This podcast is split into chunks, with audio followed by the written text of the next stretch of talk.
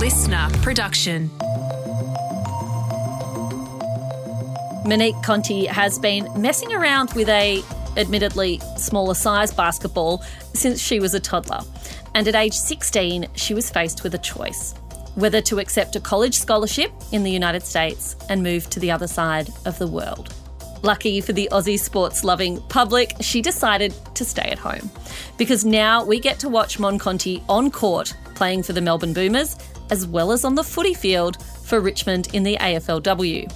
The 23 year old is a four time All Australian, was best on ground in the 2018 AFLW Grand Final, and leading into the 2023 season, Sarah Black named Mon Conti as number one on her annual list of top 30 players in the league. My name is Jamila Rizvi, and welcome to the weekend briefing. Up next, the weekend list, where Helen Smith and I recommend what to watch, see, eat, do, and listen to this weekend. But first, here is my conversation with Mon Conti.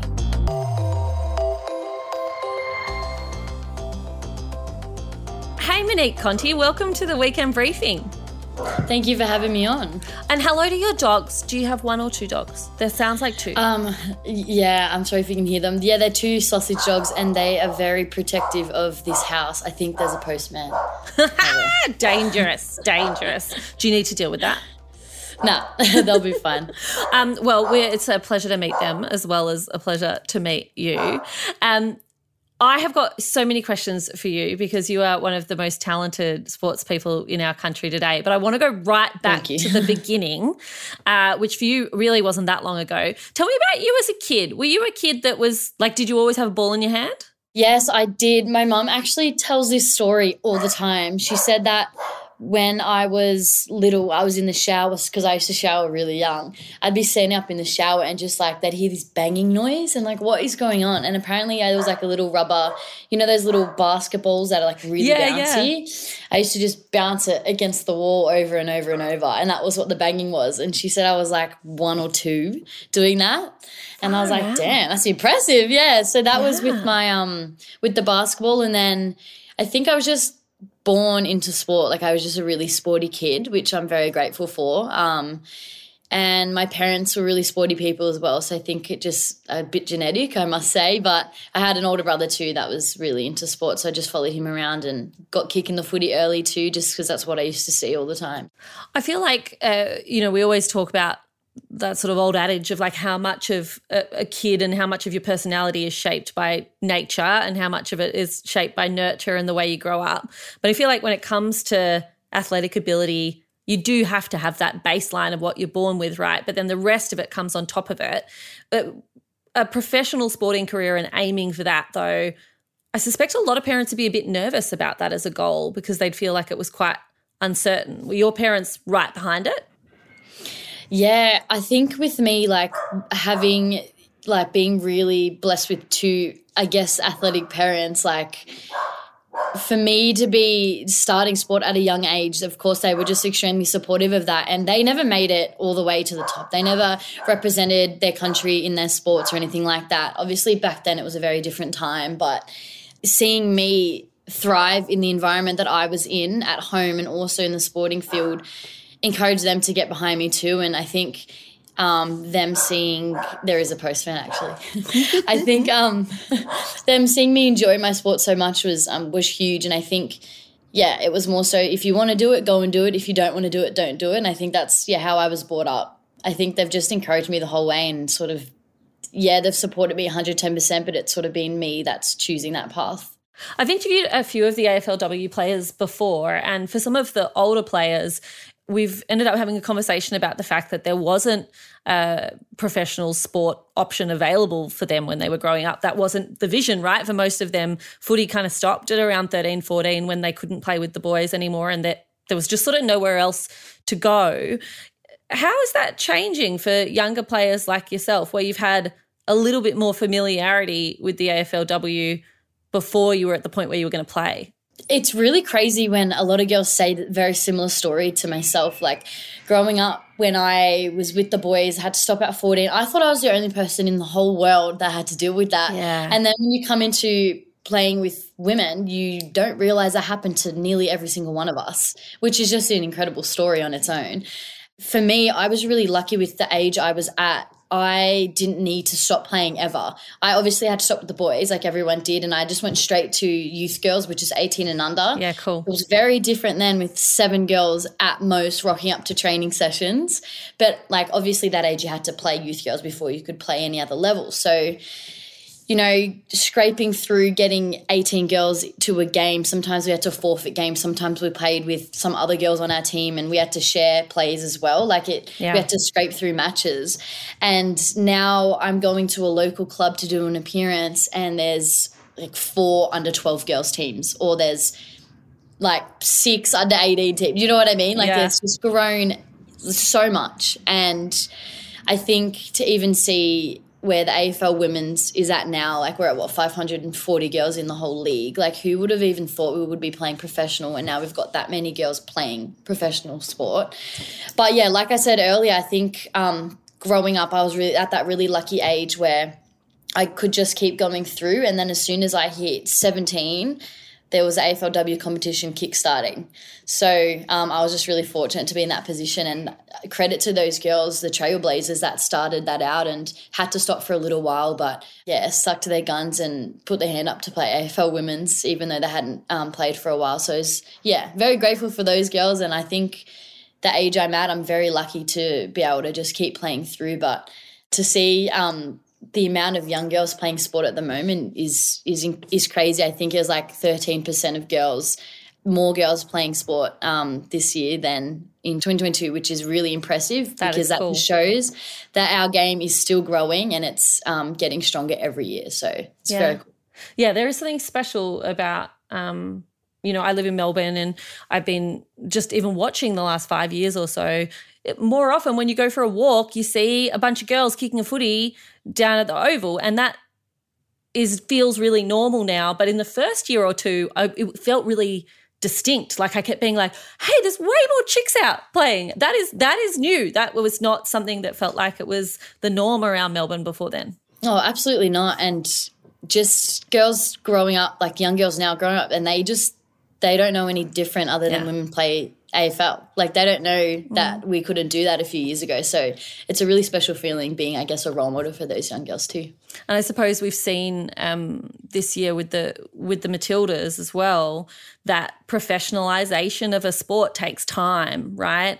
And you can see when you've had 20 years or so of a team playing at the absolute height of their game and fighting for that like level of professionalization but also endorsement and investment and respect where you get to like we're only going to see the AFLW grow and grow. And um, you're such a baby. You're going to get to grow with it.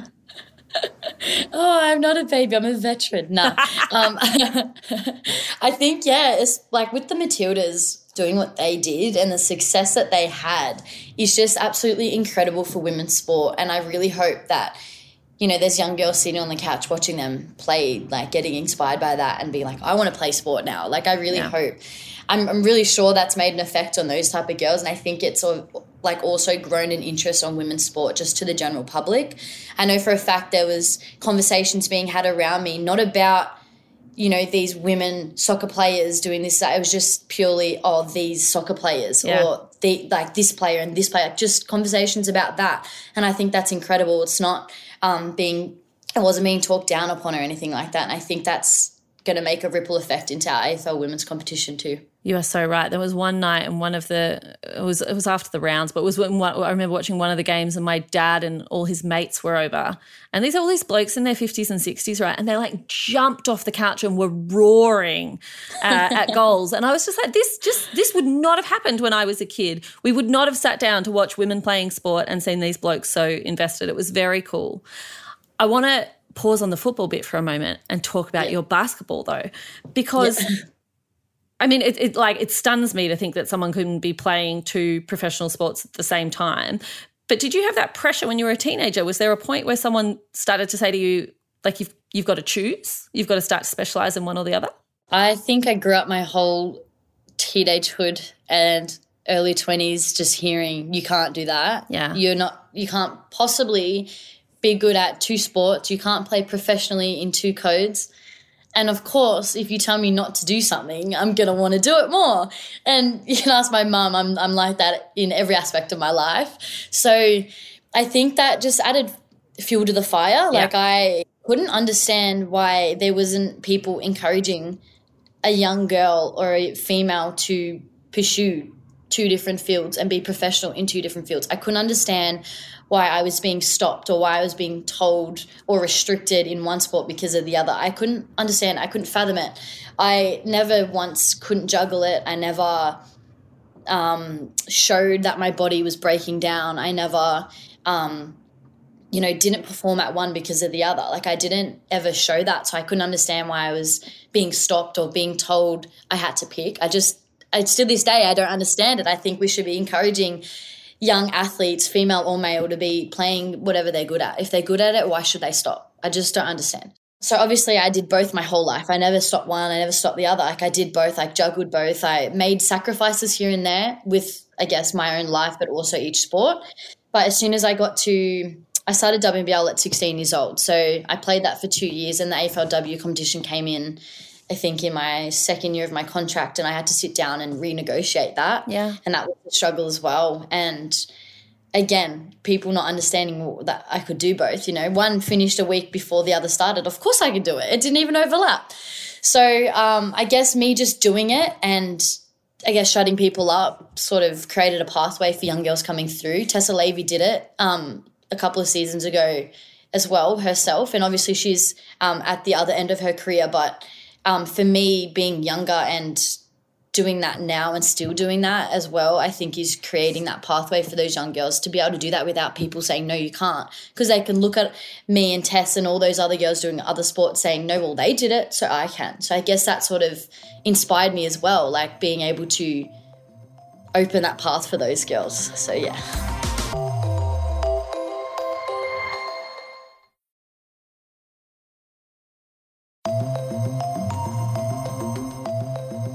You have an incredible determination and self belief. Where do you think that comes from?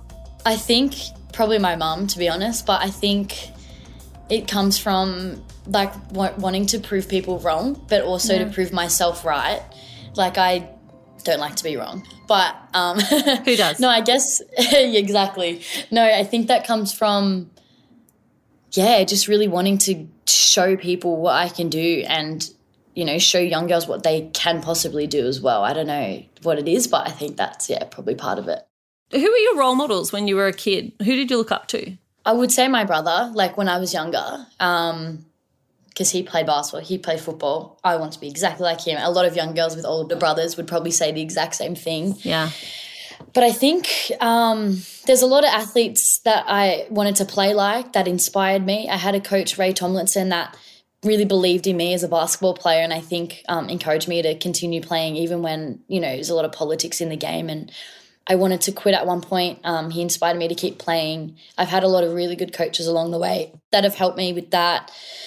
I can't pinpoint one person, but I think my sister who's younger than me she's probably inspired me to keep going as well. So you know she has someone to look up to which is pretty corny but true at the same time. I wouldn't tell her that to her face though.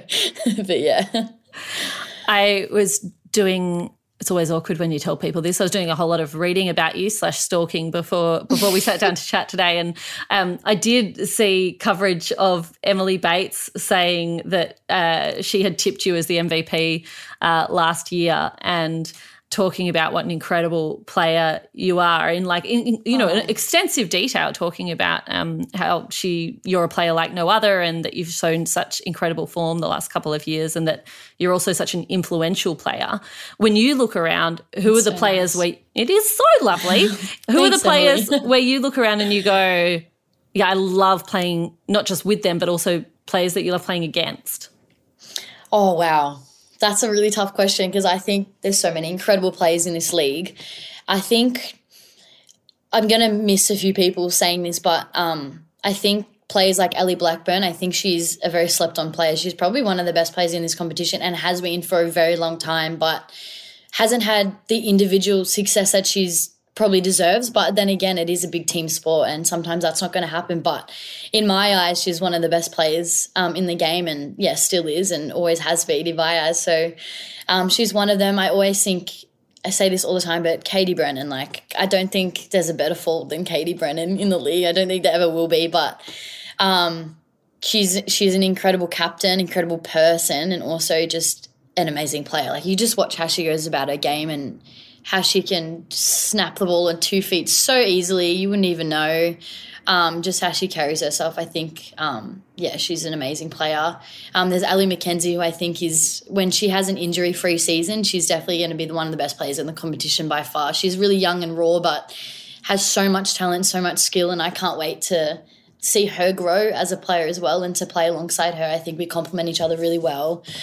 Um, far out. There's so many um, other teams. I think obviously I, I rate Emily Bates really highly as well, and I think she's shown that. Bri Davey is an incredible athlete too. and I think she's shown that even just in round one how how good she can be and how good she is as well. So I've missed a bunch, but um, there's probably a few that come to mind. I love that. Thank you so much for doing that because I think it's always it's always a bit of an ask to talk to ask someone to talk about their contemporary uh, their yeah. contemporaries because you always feel like you're missing someone out. Um, and oh, uh, yeah. it's great to just hear about a couple of the girls who you love playing with and and against. I was going to ask you to look back for me for a moment back to when you were 16 and I, I know you got offers to go and play college basketball over in the States and made the call to stay in Australia and, and, and do uni here and go play for the Boomers. If you look back on that sort of fork in the road moment, what do you think life would look like now if you'd gone in the other direction? Um, wow, way to put a tough question on me. I remember going to under 17 worlds and we won gold medal against Italy. We beat USA in the semi, massive highlight. Um, and I didn't even really have much thoughts on college basketball until I got the offers, until I started getting um, contacted, getting sent things in the mail. And it didn't appeal to me that, yeah, I want to go. I want to leave home for four years, leave my mum's cooking, leave my mum's washing. I was young. um, and, you know, be away from footy, be yeah. away from what I have here. And I had that, but then I also had AFL women's being talked about because it wasn't mm. in yet. It was being talked about, and I was like, oh, do I want to miss that? And then it was like, we're starting 2017. I was like, oh, I can't leave that. And then there was also an offer for to play professional women's basketball at 16 years old on a four year contract with the university link. And I was like, this can't get better than that, can I? So I think my life would be very different. I don't think I'd be in the footy scene as much as I guess I am. I do sometimes think about the experience that I maybe missed out on, but you can't have it all, can you? You've got to make sacrifices, and I did that, and I have absolutely no regrets as well. I feel like it's paid off for you. yeah, it has. Still doing both, so that's good. I feel like it's really unfair to ask you about what's next and what's the goal when you've pulled off so many bloody achievements at 22. But there's got to be a goal in mind, right? You don't, you competitive people like you are not going to be sitting there going, oh, yeah, I've done pretty good. I'll just rest on my laurels for a bit. Like, what's the dream run over the next few years for you? What are you trying to achieve? Um, in the wise words of Courtney Wakefield, she goes to me, she came visited after she'd um, retired and she was like, hey mom like you're good but you could always get better. And i was like yeah i know. And i think i've always had that mindset where it's like good is a good enough. Like personally i don't think i can ever be content with where i'm at. Like it doesn't matter how good you can be or how good you are. Like you can always be a better person better player better athlete better everything better leader.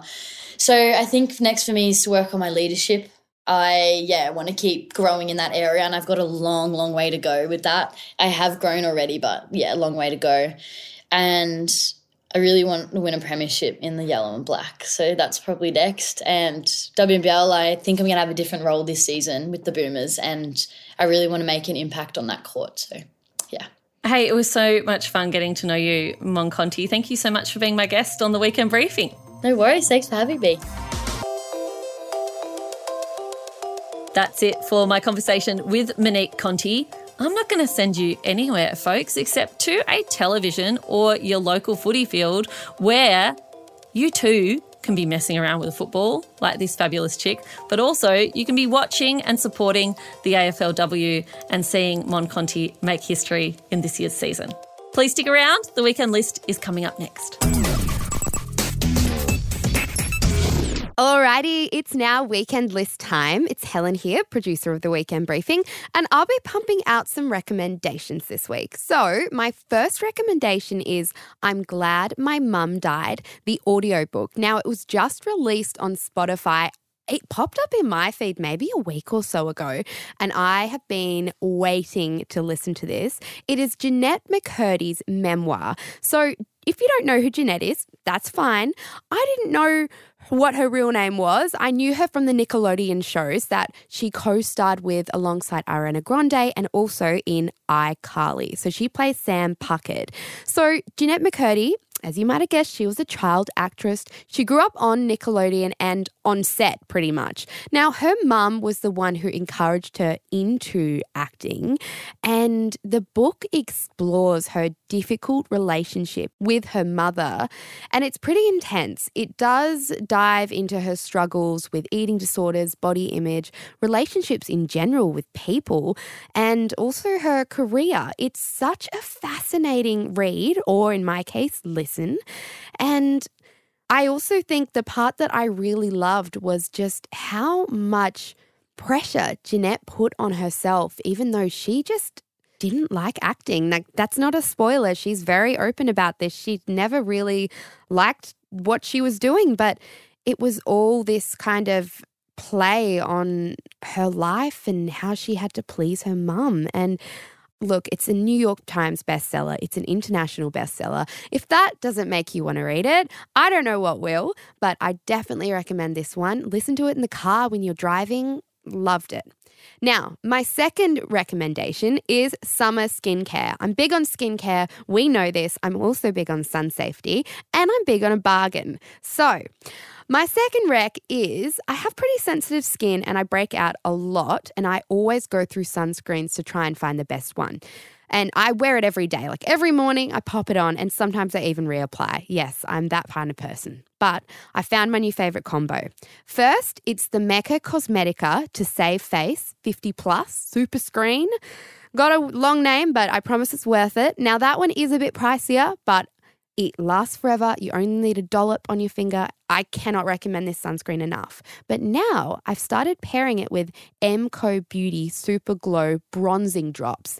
And this is the perfect combo for like going out to the beach, going to work, doing any daily activities where you don't want to wear makeup because you don't want to put too much on, but it just gives you this sun protection, like, yes, safety tick, and it gives you this beautiful glow.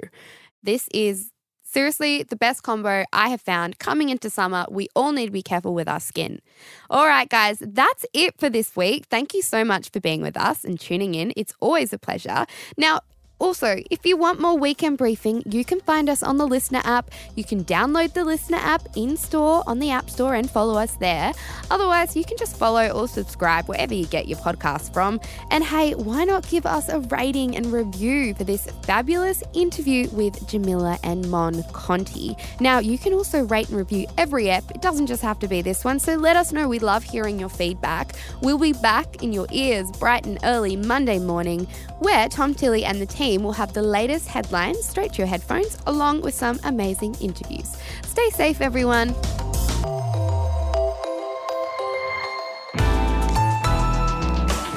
LiSTNR.